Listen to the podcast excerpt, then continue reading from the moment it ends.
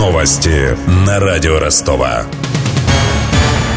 Здравствуйте, у микрофона Евгений Глебов. Турецкие апельсины возвращаются в Россию. Их поставки возобновятся, вероятнее всего, через неделю, сообщил агентству ТАСС представитель Россельхознадзора Алексей Алексеенко. Таким образом, он опроверг заявление его турецких коллег о том, что экспорт цитрусовых в нашу страну уже начался. На следующей неделе Турция будет работать группа наших экспертов. Они оценят безопасность и мест выращивания продукции, и сами крупные предприятия, которые готовы организовать поставки. Основная нагрузка вполне естественно будет лежать на их плечах по отбору безопасной продукции. Ну, а дальше мы познакомимся еще раз с той системой, которая была создана Турцией по обеспечению поставок России, насколько она сейчас может обеспечить наши интересы. Напомним, что 11 октября российское правительство отменило запрет на ввоз турецких апельсинов, мандаринов, персиков и слив. Эмбарго на поставки фруктов был введен после атаки турецких ВВС на российский истребитель в небе над Сирией 24 ноября прошлого года.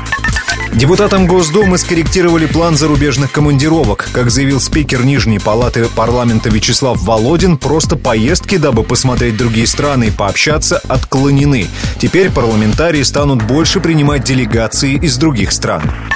Популярный антисептик хлоргексидин может вызвать устойчивость бактерий к антибиотикам. Такой вывод сделали американские биологи. Ученые обнаружили микроорганизмы, у которых появляется иммунитет к медикаментам после обработки хлоргексидином. Вирусы и бактерии эволюционируют, поэтому каждый год появляются все более мощные антибиотики. Если хлоргексидин будет этому способствовать, то его перестанут применять, заявила зав. кафедры Российского университета дружбы народов Галина Кожевникова. Это средство используется как антисептик, то есть воздействие на флору, но без удара по какому-то одному виду возбудителей. Может случиться так, что через какое-то время его просто перестанут использовать. Когда увидят, что количество возбудителей, которые нечувствительны, велико и эффекта нет, но это время покажет.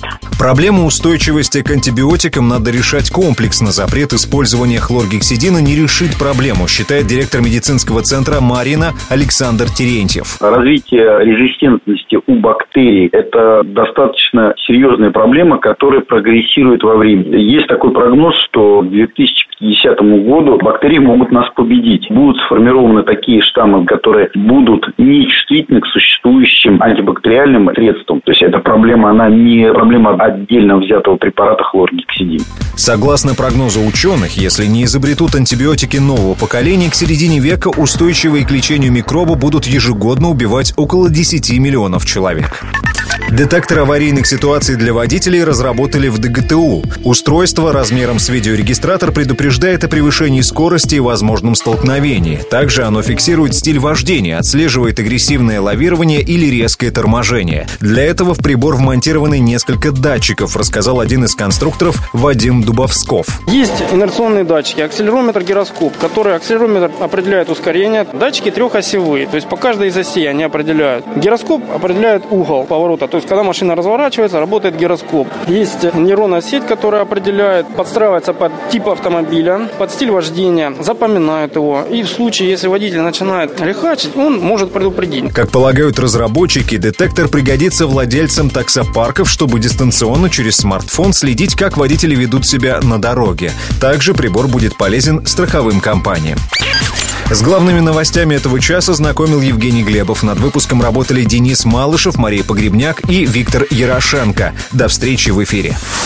Новости на радио Ростова.